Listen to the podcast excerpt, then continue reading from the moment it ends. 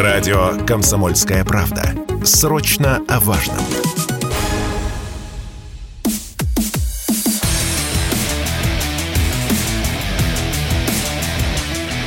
Программа с непримиримой позицией. Утренний Мардан. И снова здравствуйте, и снова в эфире радио «Комсомольская правда». Я Сергей Мордан, YouTube-канал Мордан 2.0. Именно так в поиске и забивайте, иначе не найдете ничего. А если вдруг нашли, то нажмите сначала кнопку «Подписаться», тогда не придется тратить время. Телеграм-канал Мардан. К нам присоединяется Владимир Корнилов, политический обозреватель медиагруппы «Россия сегодня». Владимир, здрасте. Здравствуйте, Сергей, рад вас приветствовать. И я вас рад приветствовать, я вас поздравляю. На нас наложен восьмой пакет санкций. Конечно, не десятый, спасибо, не, спасибо. не десятый, но будем ждать. Должен же быть десятый, как вы думаете? Вообще у них что-нибудь в запасе еще осталось? Вот давайте с вами порассуждаем. Ну и проанализируем вот а в этом восьмом, есть ли какие-то действительно серьезные угрозы для России, для нашей экономики, для нашей всей вот политико-экономической системы. Ну, вы знаете, я, честно говоря, сбился со счету, какие там пакеты, э, поскольку кто-то говорит восьмой, я так считаю, что вроде побольше должно быть.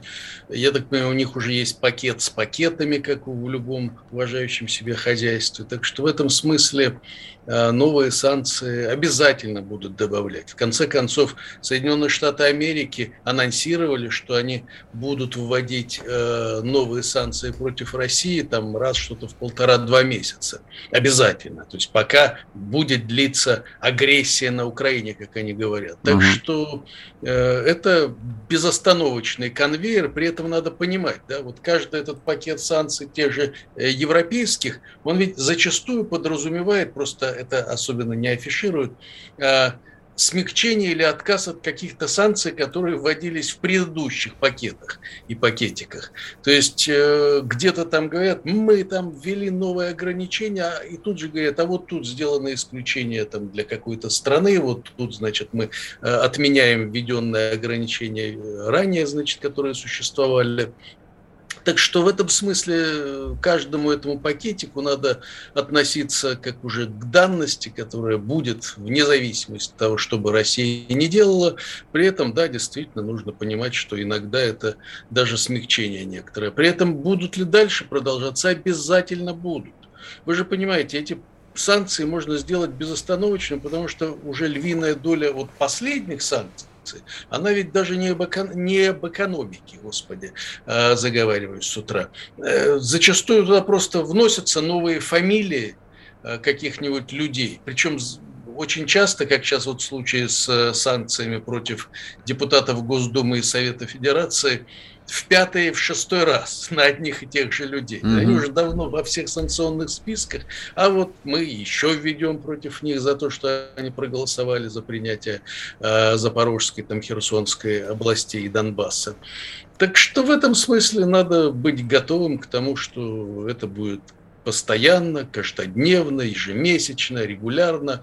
Э, надо себя искать во всех этих списках. Если найдете, то, соответственно, вот поздравьте э, себя с этим. Так, ну, не может сейчас Европа, Запад, Америка без санкций против России отдельных российских деятелей.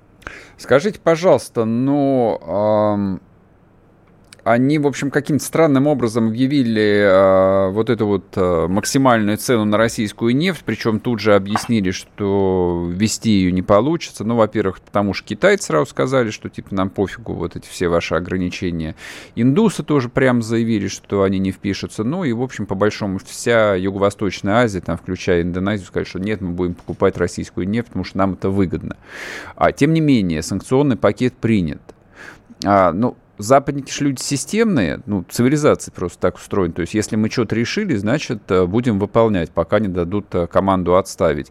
Ну, а смысл? Э, он есть вообще или нет? То есть, зачем, зачем вводить санкции, которые физически нереализуемы? Будут давить, будут выкручивать руки. И, собственно, уже это происходит. Вчера, например, Financial Times со ссылкой на осведомленные источники э, привела письмо, которое американцы на, причем уровне Госдепа, я так понимаю, разослали в различные государства мира, включая и наших потенциальных союзников или тех, те страны, которые, значит, претендуют на то, чтобы быть как минимум не противниками нашими. Угу. Вот. Э, и там доказывается, само собой, без арифметики, без указания того, как рассчитана эта формула, что вот ведущие страны мира, в которые они включили там в том числе и наших старых союзников, э, сэкономят 160 миллиардов долларов, если согласятся на ограничение вот цены на российскую нефть. Угу как, как взято, причем еще ж нету даже э, цены, собственно, на, на какую ограничить-то собираются. С 5 декабря вводятся вот эти европейские ограничения, скажем, ну и, соответственно, ограничения большой семерки э, на российскую нефть. Уже объявлено 5 декабря. Но никто не знает, какое же это будет, какая это будет цена. И тем не менее, американцы, не зная этой цены, уже посчитали, вот 160 миллиардов. Причем, я так понимаю, что за основу этих подсчетов берется э, предположение, что Россия – откозыряет и скажет, ну что ж, раз мы продаем по такой цене, значит, будем продавать по такой. Угу. При том, что уже, извините, и Путин заявил, да не будем мы продавать вне контрактов э, по цене, которую нам навязывают. И представители нефтегазовой отрасли заявили о том, что мы в себе в убыток уж точно торговать не будем этой нефтью. Но, видите, американцы давят все равно, э, стоят на своем и грозят массой санкций против тех стран, которые будут отказываться от этого подхода. Мало того, стран-то, ведь они как собираются давить? Они будут давить на страховые компании, а страховой бизнес, как вы понимаете, в основном на Западе, в первую очередь в Лондоне. Там уже, причем им чать ведь этим большой семерки, как это ударит по страховому бизнесу у них. Кстати, сегодня день российского страховщика, с чем вас и поздравляю. Mm-hmm. Да, так вот. И э, вот посчитали, что группа страховых компаний Lloyd, ну, которую у нас обычно одной компанией называют, это такой конгломерат страховых основных компаний, Lloyd посчитали, что они потеряют полтора миллиарда на вот этих вот э, отказах от страхования российских танкеров, э, э, сухогрузов с российскими грузами и так далее. Но чихать же Америке, да? Вот, вот надо, все, отказываемся от страхования, чтобы никакие корабли, никакие суда не ходили с российскими товарами, с российской нефтью и так далее будут давить, будут бить. Россия уже сократила в значительной степени производство нефти из-за этого. Само собой, это будет бить и по российскому бюджету, по российской нефтегазовой отрасли. А Америка будет делать все для того, чтобы ну, нажать, надавить на Индию, на Китай, на другие страны, а если не на страны, то на отдельные фирмы. Вы же понимаете, что ну, мы видим на самом деле, как э, китайские фирмы потихонечку и здесь, в России, там, э, ну, с осторожностью ведут свой бизнес тем, чтобы не нарваться на утерю американского или какого-то там европейского рынка. Угу. Тут тоже надо понимать, союзники союзниками, но табачок врозь.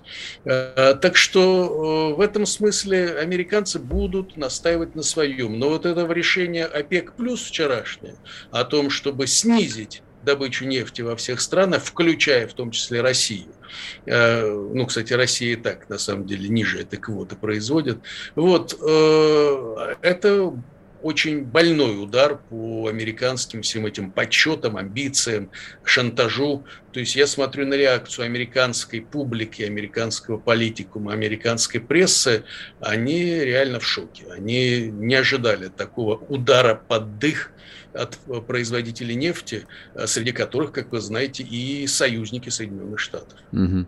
С вашей точки зрения, вот здесь включаются два практически одновременно момента. А, ну, во-первых, запрет на поставки российской нефти в Европу, это, по-моему, из шестого пакета, с 5 декабря, насколько я помню, это получается.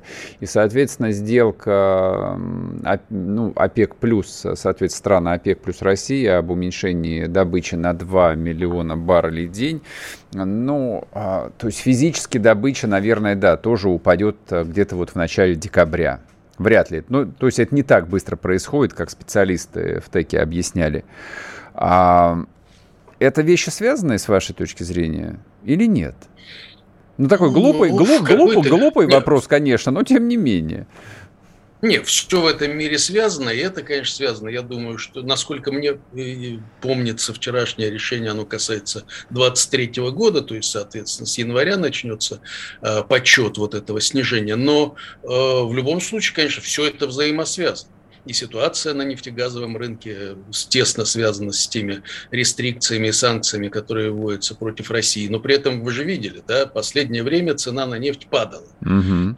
И э, вопреки э, всем тем прогнозам, которые звучали ранее, во многом из-за того, что из-за высоких цен на газ, на энергоресурсы э, начал сворачиваться бизнес. Началась, по сути дела, всеобщая мировая рецессия в экономике, а из-за того, что останавливаются или снижают свое производство, производство предприятия, потребляющие нефть и газ, э, падает потребность в нефти. То есть это привело к э, снижению цен на нефть, что, собственно, и вызвало э, вчерашнее решение ОПЕК+, министров иностранных дел ОПЕК+.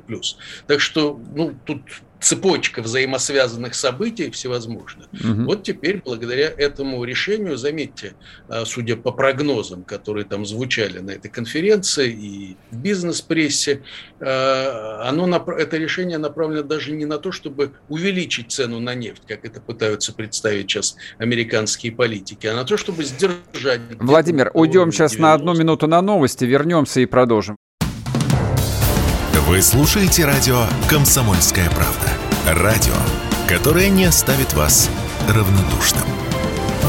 Вот теперь мы вместе держимся, и мы либо вместе победим, либо другого, либо я не обсуждаю.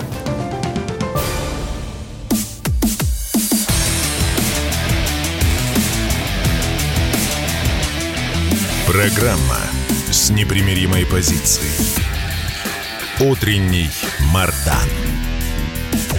И снова здравствуйте, и снова в эфире радио «Комсомольская правда». Я Сергей Мордан, с нами на связи Владимир Корнилов, политический обозреватель медиагруппы «России сегодня». А вот, э, Владимир, какой момент, э, ну не то чтобы стал более-менее понятным, но привлекает внимание. А помните же вот этот вот похабный э, обмен азовцев, ну который как-то так вот странно просвистел мимо нас? Mm-hmm. Ну, типа, обменяли, обменяли. На кого? Не ваше дело, в общем. Надо было обменять, обменяли. А, и тут а, вот коллеги обратили внимание, что главным а, посредником в этой странной очень сделке был а, Бен Салман. Вот. Зачем ему это, я понять не имею. Вот. Это, в общем, сюжет для будущих э, шпионских романов. Но, тем не менее, вот э, сделка-то по уменьшению добычи на 2 миллиона баррелей в день вносит некоторую ясность, что в мире не так все просто. Вот. И вот, видимо, кого-то на кого-то обменяли. И вопрос, э, вот этих вот упырей имело смысл обменивать, ну, в том числе на уменьшение добычи нефти на 2 миллиона баррелей в день? А может и стоило. Да. Что ну, думаете знаете, по этому поводу? Я, конечно, все понимаю. Я много конспирологических теорий слышал, но не думаю, что э, такую цену за азовцев кто-то заломил, или, или там за британских э, этих самых военнопленных, наемников и так далее. Я не думаю, что вот было увязано вместе, знаете, э, данные показатели, данные факторы. Я не настолько далеко захожу, чтобы кто-то там мерил азовцев, знаете, а вот давайте еще нам сотню азовцев, а мы вам, вам еще на один миллион снизим в день. Во-первых, потому что решение ОПЕК плюс это, конечно, не только решение Саудовской Аравии. Угу. Никто бы не, не взялся там в Саудовской Аравии торговаться э, без э, согласия других стран. А во-вторых, еще раз говорю, решение ОПЕК плюс вполне логичное, угу. э, вполне э, объяснимо с точки зрения экономики, в отличие от решения Америки там, значит, или Большой Семерки выводить ограничения, безумнейшие ограничения цен на российскую, только российскую российскую нефть. Угу. То есть само, э, сам по себе подход ограничения цены на нефть, он э, антиэкономичен, антиполитичен, он бьет по производителям нефти во всех странах мира, в том числе по ОПЕК. Надо понимать, если вот предположить на минутку, что Россия так и быть, все, соглашается, будем поставлять нефть по такой цене, э, какую нам Америка нарисует, вот даже если это нам совершенно невыгодно и в минус, да, угу то это же резко обрушит цены на нефть для всех, в том числе для Саудовской Аравии. И это прекрасно понимают и в Эр-Рияде, и в других странах-производителях этой самой нефти. А, что касается обмена похабного, как вы сказали, мира, да, похабного обмена, а, то вы же помните, одним из главных участников этой сделки был Эрдоган. Угу. Ну, то есть там свой же что же подход и свои расчеты. И в этом смысле нам, наверное, надо бы стоит э, как минимум подумать о том, чтобы тоже применять разные подходы к тому же Эрдогану. Например, вот э, обратите внимание, его э, действия да, в Турции торжественно спускают на воду украинский корабль Иван Мазепа. Тут же заявляется, что Турция собирается строить завод по производству байрактаров на Украине. И тут же в этот же день звучит сообщение, что Турция просит э, э, простить ей, ну, как минимум, э, отсрочку дать, да. выплату долга за газ, э, уже поставленный в Турцию за этот год и так далее. Угу. То есть Понимаете, вот наглость второе счастье. Нам надо бы учиться. Учиться бы надо, да. Самое печальное, самое печальное, что я думаю, что простят, ну или как минимум отсрочат, а там и простят спустя годы. Мы же помним, как страны эти, типа Молдавии там, и другие страны говорят, так это исторический долг, что mm-hmm. мы за него платить будем? Понятие действительно, действительно. Долг как, бы, как бы освобождает от того, что ты должен за это заплатить кому-то. Вот так и с Турцией. Я вот очень боюсь, что мы не увяжем политику с экономикой, как это часто у нас бывало, в то время как другие страны без зазрения совести это делают. Ну, Давайте ну, вспомним угу. хотя, хотя бы долгие переговоры между Россией и Украиной по поводу цены на газ, я имею в виду 90-е, нулевые годы, Сколько раз мы поднимали вопрос о том, что, слушайте, ну увяжите цену на газ с э, какими-то политическими уступками Украины, скажем, по языковому вопросу, mm-hmm. скажем, э, за прекращение запретов на преподавание русского языка. Нам, ладно, в Киеве, в Европе, в Москве говорили, ну как, ну как можно, ну это разные вещи, это экономика, а вы сюда политику примешиваете. В Москве это нам говорили на самых разных уровнях. Ну, а Европа, не стесняясь, э, увязывала, знаете, требования к Украине с чисто политическими, идеологическими требованиями. Вот мы видим результат. Но это ведь э, на самом деле удивительно. Там, э, я сам там много раз пытался там, для себя даже объяснить. Может быть, это вот какая-то такая затяжная реакция на не знаю, там, на долгое советское прошлое, когда мы экономическую и военную помощь увязывали именно с политическими декларациями, политической позицией, типа «стройте социализм, будут вам а, танки Б-52», господи, Б-52, ну, э, да, Т-60, да, Т, да, Т-64, да, и бомбардировщики Б-52 вам будут, да. Не, ну вот. так Заметьте, это работало тогда, и это работает И это сейчас, работало, когда, кстати, да? Когда да. также поступают Соединенные Штаты Америки, как вот с Турцией. Да, ах, вы купили у России там С-300, да, угу. а, или что они там купили, противовоздушную систему. Ах, вот вы не получите там бомбардировщики, в которые вы уже вложились. Понимаете? Да, да. Новые бомбардировщики американские. И нам чхать, что это несправедливо по отношению к вам, но вот вам условия. Так что так всегда это и действовало. Да, в свое время, в 90-е годы, нам сказали, все, идеология не нужна, э, экономика всему голова. Я как сейчас помню, Виктор Степан Черномырдин неоднократно повторял, ну, будет экономика, все остальное приложится. В частности, когда он был послом на Украине, на этом строилась вся наша украинская политика э, вот экономика превыше всего, а будут экономические связи, Украина никуда не денется. То есть вот эта экономика-центричность всех э, наших взаимоотношений с другими странами, она долгие годы превалировала. Угу. И мне кажется, что мы уже многому должны были за эти годы научиться. Но вот не всегда, видимо, и не всюду научились.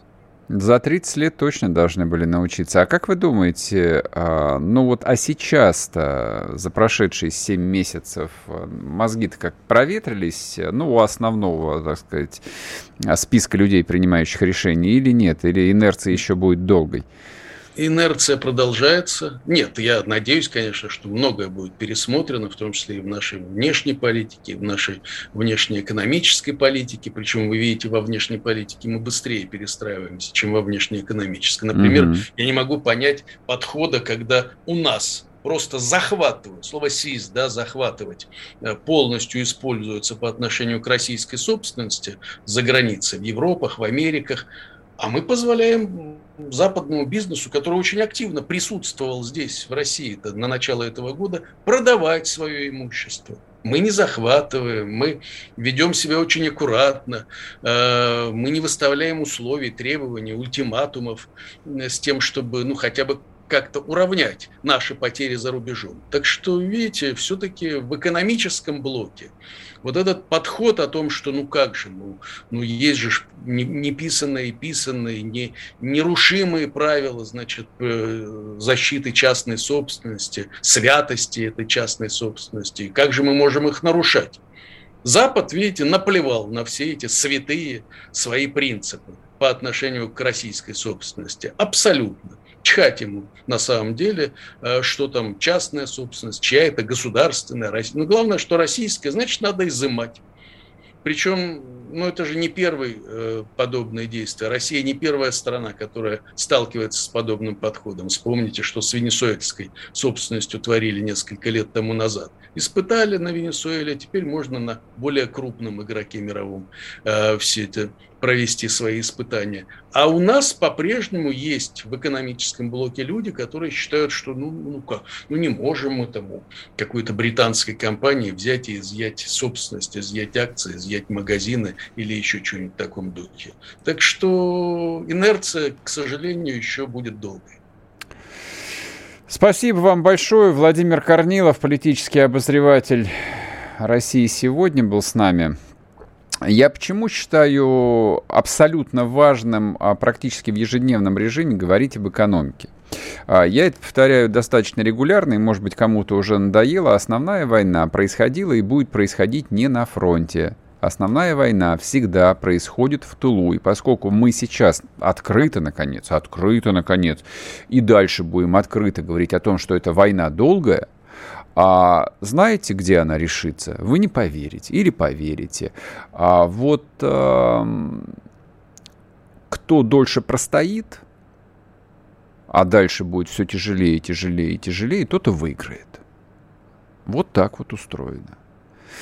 А, и на самом деле устойчивость экономической системы и в, в конечном счете определяет а, победу или поражение в войне. Всег, всегда так было. И ведь так было всегда на самом деле. Посмотрим, какие будут санкции, посмотрим, что будет меняться. По-прежнему много вопросов к Центральному банку Российской Федерации. Вот не знаю, успею я сегодня об этом поговорить или нет. Поделюсь с вами вот одной удивительной новостью, коротенькой, про Центральный банк Российской Федерации. Вы сейчас заплачете, так что не уходите. Если тебя спросят, что слушаешь, ответь уверенно. Радио «Комсомольская правда». Ведь Радио КП – это эксклюзивы, о которых будет говорить вся страна.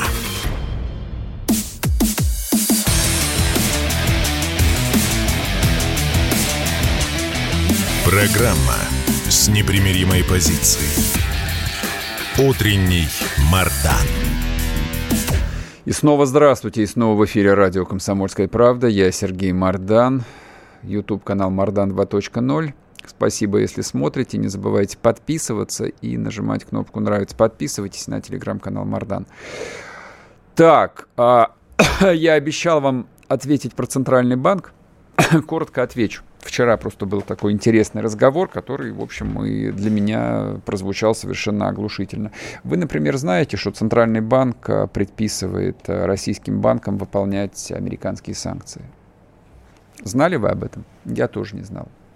Ну, точнее, как не знал. А, некоторое время назад я обращал внимание на странные пункты, ну, в таких типичных банковских договорах, можете перепроверить. Вот можете, вот если есть у вас сегодня время, а, зайдите в отделение своего банка, неважно какого, где у вас там депозит какой-нибудь, или вы зарплату там получаете, или пенсию, не имеет никакого значения. А, попросите их а, вот типовой договор на открытие вклада, например. И вы там найдете удивительный пункт, анкетку, в котором вас спрашивают, я уж не помню, какая там точная формулировка, а не находитесь ли вы под санкциями Минфина США.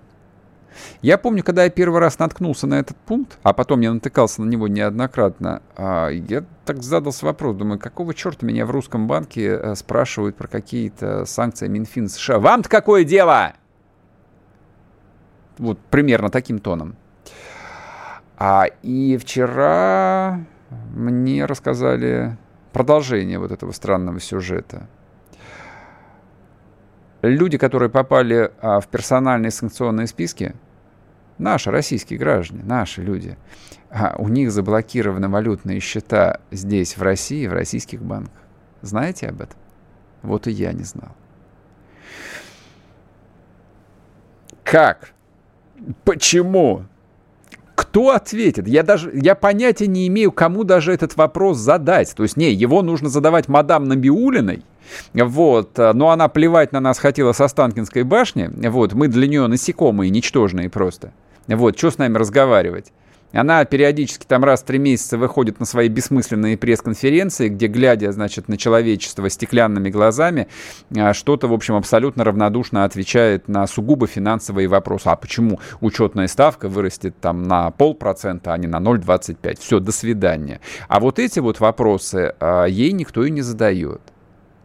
Ей никто не задает эти вопросы а очень хочется задать и очень хочется получить ответ, каким образом российские банки выполняют санкционные предписания Минфина США. Как вообще это может быть? То есть вот я, вот меня там регулярно там по 150 раз в день или по 1000 раз в день называют а, кремлядью, а, значит, путинским пропагандистом, ну и всеми остальными приятными словами. Я не возражаю, я с удовольствием. Если бы мне еще за это доплачивали бы, вообще было бы красота. Или погоны дали бы какие-нибудь нарядные, вот чтобы у меня была парадная форма, и я мог бы носить, ну вот, не знаю, по моему возрасту, конечно, погоны меньше полковничьих неудобно было бы надевать. Ну да ладно, ну да ладно.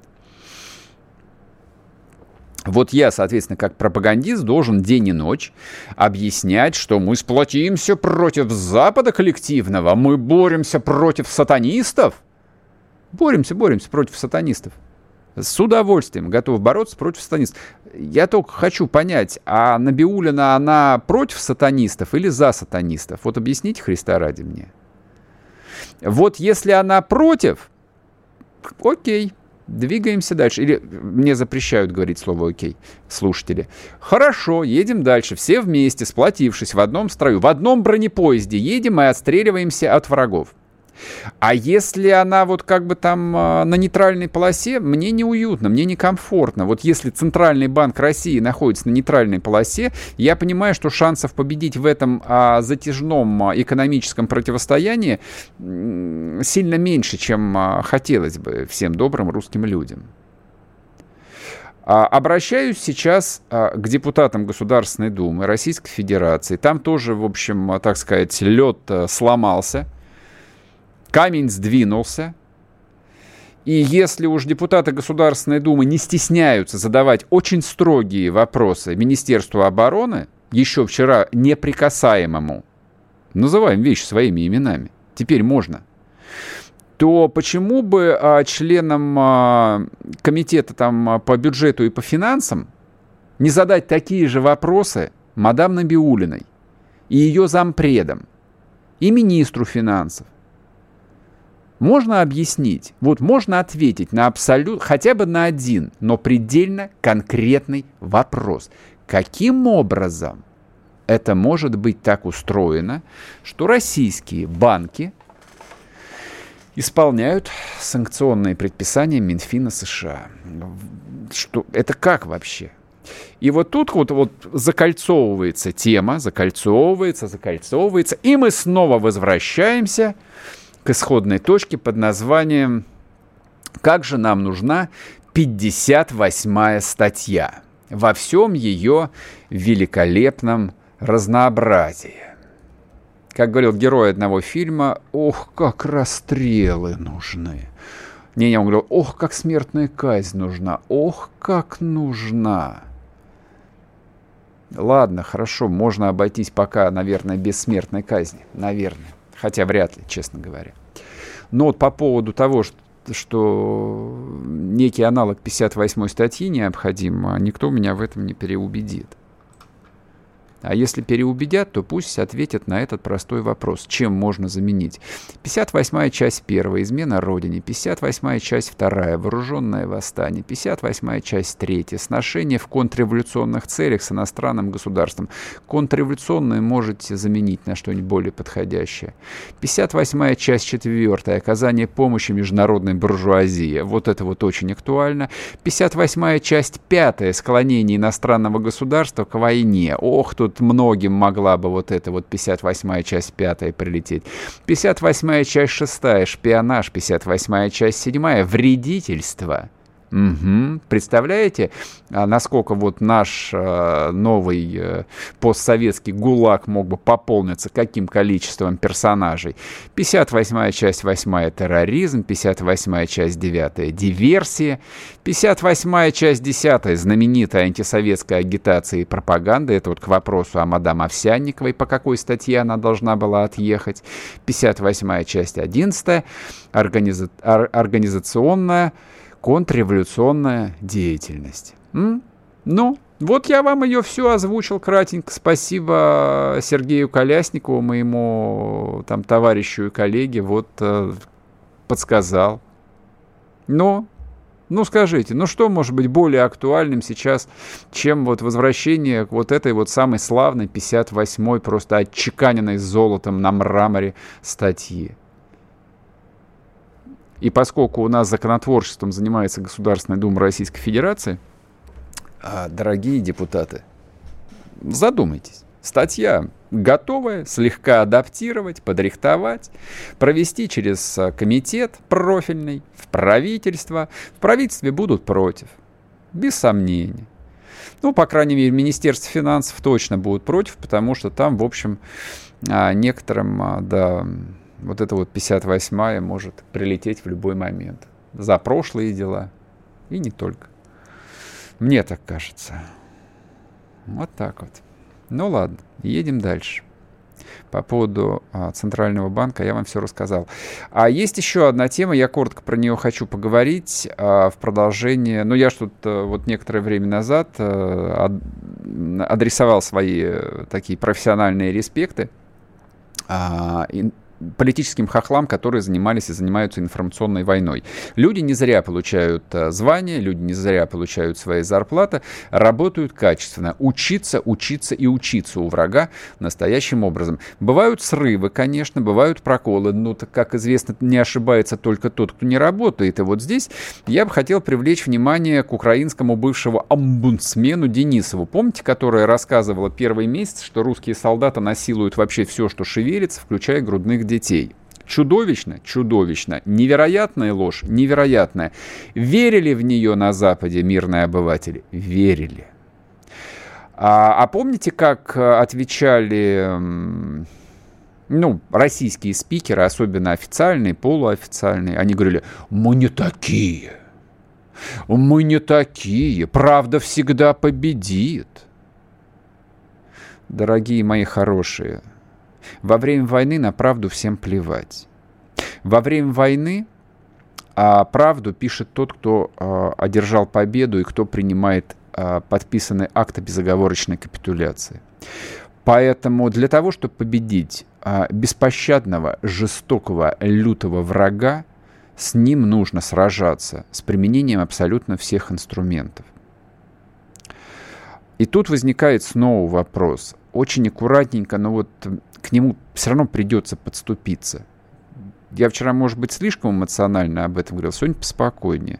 Вот необходимость расчеловечивания врага, вот этого беспощадного, смертельного врага, ну, как бы это вот такая прикладная задача, которая перед всеми стоит. И нам не нужно, как Денисовой, врать. Нам нужно просто вслух громко, убедительно, шокирующим образом говорить и показывать, с кем сражается наша армия. Сейчас будет короткий перерыв, и мы продолжим. Не уходите. Чтобы получать еще больше информации и эксклюзивных материалов, присоединяйтесь к радио «Комсомольская правда» в соцсетях – в отечественных социальных сетях. Смотрите новые выпуски на Рутьюбе, читайте телеграм-канал, добавляйтесь в друзья ВКонтакте, подписывайтесь, смотрите и слушайте. Радио «Комсомольская правда». Самая оперативная и проверенная информация в эфире и соцсетях.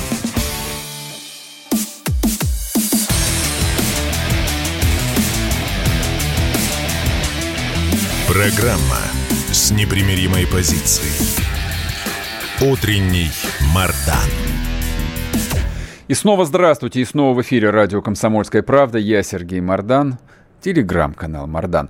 Я а, в предыдущей части начал говорить о том, что... А, Война ведется абсолютно везде, война ведется на фронте, война тяжелая, война жестокая, в которой, в общем, нет э, непрерывных побед, э, война, в которой есть и досадные неудачи, и отступления, чего уж тут. Э, и к этому мы уже почти привыкли, это неизбежно. Вот, война ведется и будет вестись в экономике, война будет вестись на истощение – вот, то есть, э, возможно, даже до в буквальном смысле этого слова на истощение. Я не исключаю там даже этого. То есть, на самом деле, вот насколько вся система глобальная пойдет в разнос, это мы увидим с вами э, в не очень отдаленном будущем. К сожалению, вот на нашу с вами судьбу выпало еще и это. А, подготовиться к этому нельзя, но, по крайней мере, будем держать это в голове. И третье, собственно, война. Война, которая ведется за умы, Некоторые говорят, что это самая важная а, война.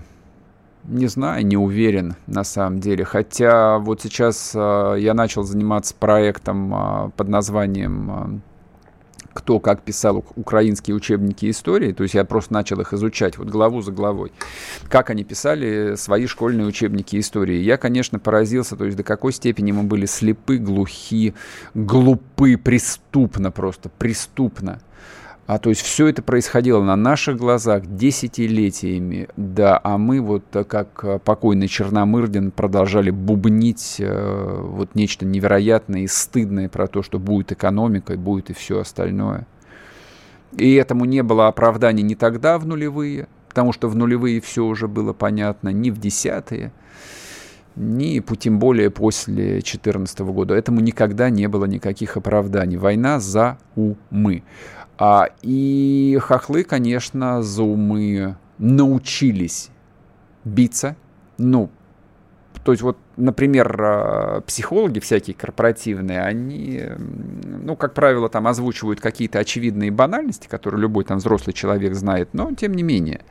А почти все обретается опытом. Вот если ты одну и ту же операцию повторяешь изо дня в день по 8 часов э, рабочего дня, то спустя 10 лет ты будешь суперпрофессионалом, ты, ты почти гарантированно будешь круче, чем э, там, выпускник техникума или института, который придет заниматься тем же самым. Здесь ровно то же же самое. Вот они как минимум 8 лет занимались информационной войной и вырастили целое поколение суперпрофессионалов в этом. А мы только, значит, тренируемся и ковыряемся, вот, боремся с фейками, оправдываемся, что, в общем, совершенно бессмысленно.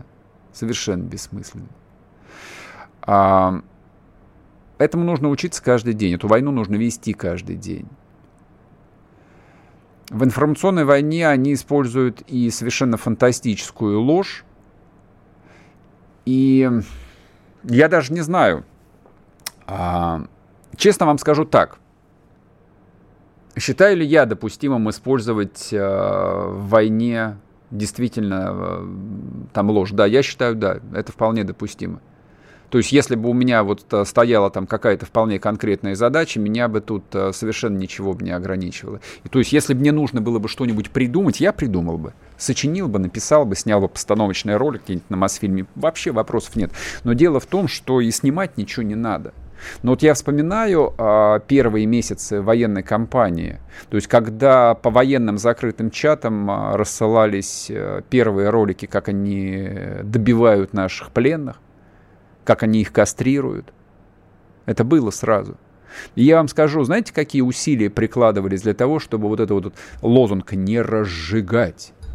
Почему не разжигать? Я и тогда не понимал, и сейчас не понимаю. Сколько было упущено времени. Сколько было упущено времени. Хотя с первых дней войны было понятно, что наши солдаты сражаются просто с упырями, с нелюдями. С нелюдями, которым пощады вообще никакой быть не должно. И мы здесь, в тылу, в общем, а, точно так же должны были бы настраиваться там не на специальную военную операцию, а на войну с беспощадным, жестоким врагом, с которым никакого мира вообще быть не может. Сейчас, да, сейчас уже все понятно. Сейчас мы все это проехали. Но а, стоит ведь задача а, работы и на освобожденных территориях, и поиска коллаборантов, и поиска предателей. И опять мы возвращаемся к этой самой 58-й статье, и опять мы возвращаемся к теме СМЕРШа. И как мне тут не вспомнить эти, казалось, такие дурные, смешные ролики из российского Крыма, который уже 8 лет как российский. Даже в российском Крыму регулярно находится сволочь, которая не боится а, петь петлюровские гимны. Как это может быть сейчас? Я правда не понимаю. Ну, тут давался ответ, что надо внести сначала последовательные изменения в законодательство. Да нет времени уже. Уже нет времени. Надо вводить военное положение в том же Крыму. Ну и я надеюсь, что в ближайшие дни режим КТО будет там введен и в Крыму в том числе. И вот этих упырей просто будут принимать люди в балаклавах и тащить на подвал. И всех этих э, миссис Крым, всех этих э, отмечающих свадьбы под Червону Колыну и прочих. Это такая как бы ерунда, кажется. Нет, это не ерунда. Враг рядом – враг рядом, саботажник, предатель, изменник, шпион, диверсанты. Чуть больше 40 дней назад украинские диверсанты убили в Москве Дашу Дугину. Диверсия. Террористический акт классифицируется это нашим гражданским мирным а, УК. Диверсия все сразу было понятно. Ну, прошло уже сколько вот получается там, почти 45 дней. Мы тогда эмоционально, значит, заламывали руки к небу и говорили, что Украину нужно объявить террористическим государством. Ну, никто нас не услышал, никакую Украину ничем не объявили. Ну, посмотрим сейчас, чем дело кончится в ближайшие дни. Может, еще будет поинтереснее, повеселее. А, что-то произошло странное. А, американская газета, влиятельная, важная газета «Нью-Йорк Таймс» написала вчера большой материал, где она прямо обвинила украинские спецслужбы в этом убийстве. Вот. И они написали о том, что, ну, со ссылкой на источники, о том, что и это было очевидно, что планировали убить изначально Александра Гельча Дугина и Дашу. То есть они знали, что Дугин сам машину не водит, они прекрасно знали, что его привезет дочь, и предполагали убить их обоих. Но это то, что и я озвучивал сразу в эфире, и понятно, что главной целью был главный русский философ современности. Вот. Но отец пересел в другую машину, вот, с кем-то он ехал следом. Вот, погибла Даша. Сейчас одна из самых влиятельных американских газет, прямо не обвиняет, просто констатирует, что это сделали украинские спецслужбы. И, и какие выводы делает э, западное общественное мнение, американское в частности, какие выводы делает европейское общественное мнение. Это просто важно об этом поговорить, чтобы у нас не было иллюзий, что там, что там тоже есть нормальные люди – что они обязательно сейчас замерзнут зимой, и все быстро закончится. Я вам скажу, 65% а американцев, а, согласно последним опросам, считают, что Америка должна поддерживать масштабные поставки оружия на Украину и фактически вести войну с Россией. Половина европейцев считают, что нужно поддерживать а, санкционный режим, поставлять оружие на Украину и вести войну с Россией. Об этом нужно говорить каждый день. И они точно не замерзнут этой зимой. Поскольку война переходит в плоскость, э, скажем так, э, абстракций, идей, здесь никакая экономика больше не работает. Ну, мы же поговорили о том, что никакая экономика никогда не работала. Вот если экономика не, не сработала у нас с хохлами, С чего вы решили, что эта экономика будет работать в отношениях нас с Западом? Никогда она не работала. Речь о вещах абстрактных, которые не оцениваются в деньгах. Просто. Поэтому, мне кажется, а, необходимо повторять каждый день, каждый день самим себе, своим детям, своим собеседникам. Там враги. Страна – военный лагерь. Мы так или иначе сдвинемся в сторону вот этого военного лагеря. Я не знаю, как выглядит военный лагерь в 2022 году – проводить аналогии с 1941 или с 1920, ну, невозможно и глупо. Но мы движемся на всех парах в этом направлении, и нам противостоит большой, опасный, жестокий враг. Слово «враг». Посмотрите в словаре, что оно означает. Вот на что, мне кажется, всем нужно настраиваться, и это касается там и вот э, хайпа какого-то, истерик, возбуждения. Да нет, все, не хватит нервной системы, если мы будем на все возбуждаться. Вот кто с той стороны. Нет там мирных людей, нет там нормальных людей. Там нормальных больше для нас нет. Ну или, скажем, там в горизонте нескольких десятилетий. Вот, э, собственно, на этой, э, так сказать, оптимистической ноте на сегодня я и заканчиваю. Будьте здоровы, а услышимся завтра. Пока.